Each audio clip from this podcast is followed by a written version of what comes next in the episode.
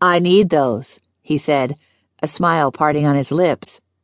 Trust me, you don't, I said, unclipping them myself and adding them to the weaponry on the counter. He put his arms around me and gave me a long kiss. Let's go upstairs, I whispered. He kissed me again. You smell like pot roast. You're a little fragrant yourself, I said, taking his hand. Where have you been, Crawford? In a dank cellar? Close, he said as we started up the stairs. Down by the river. I started to ask him about it, but he put my hand over my mouth. Don't. He started peeling off his clothes and leaving them behind as we got closer to my bedroom. By the time we got there, his shirt and undershirt were off and his pants were open. I sat on the bed and took off my socks.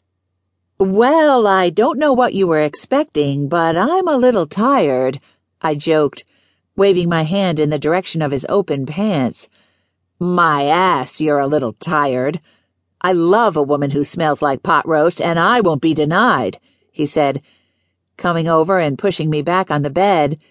He covered me with his long body and kissed me deeply. And mashed potatoes. He stuck his nose into my hair and garlic.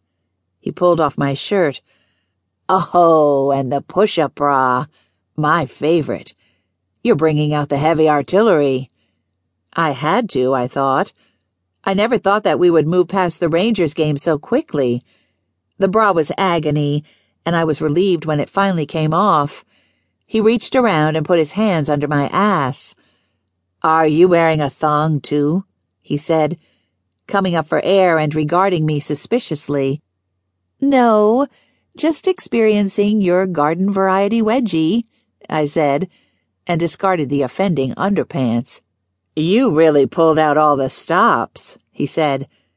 I flipped him over and lay on top of him. Take your pants off and shut up.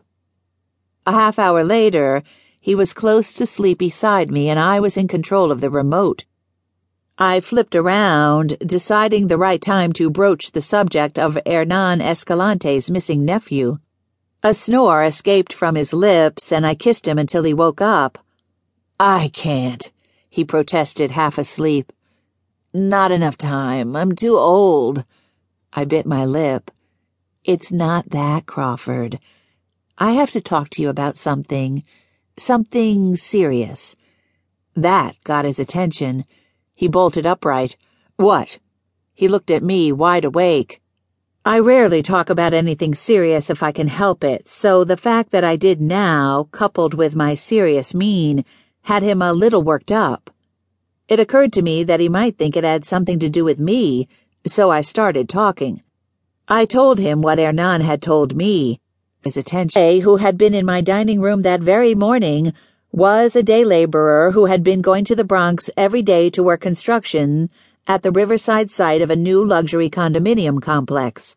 Although he had been due back home by one to go to the other painting job and then by five to go to the Lord's bounty with the rest of the family, he had not returned, nor was he returning the messages that Hernan had left on his two cell phones. Given the Escalante's illegal status, they were hesitant to go to the police. Amalia knew about Crawford and knew that he was a cop. It was her idea to have her father ask me to get Crawford's help on the case, even though he was reluctant to involve the police in any way. I told her that the chances were slim that you would be able to do anything because. He cut me off. I'm pretty sure I know what happened to him. If you've been missing and Crawford knows what happened to you, it can't be good.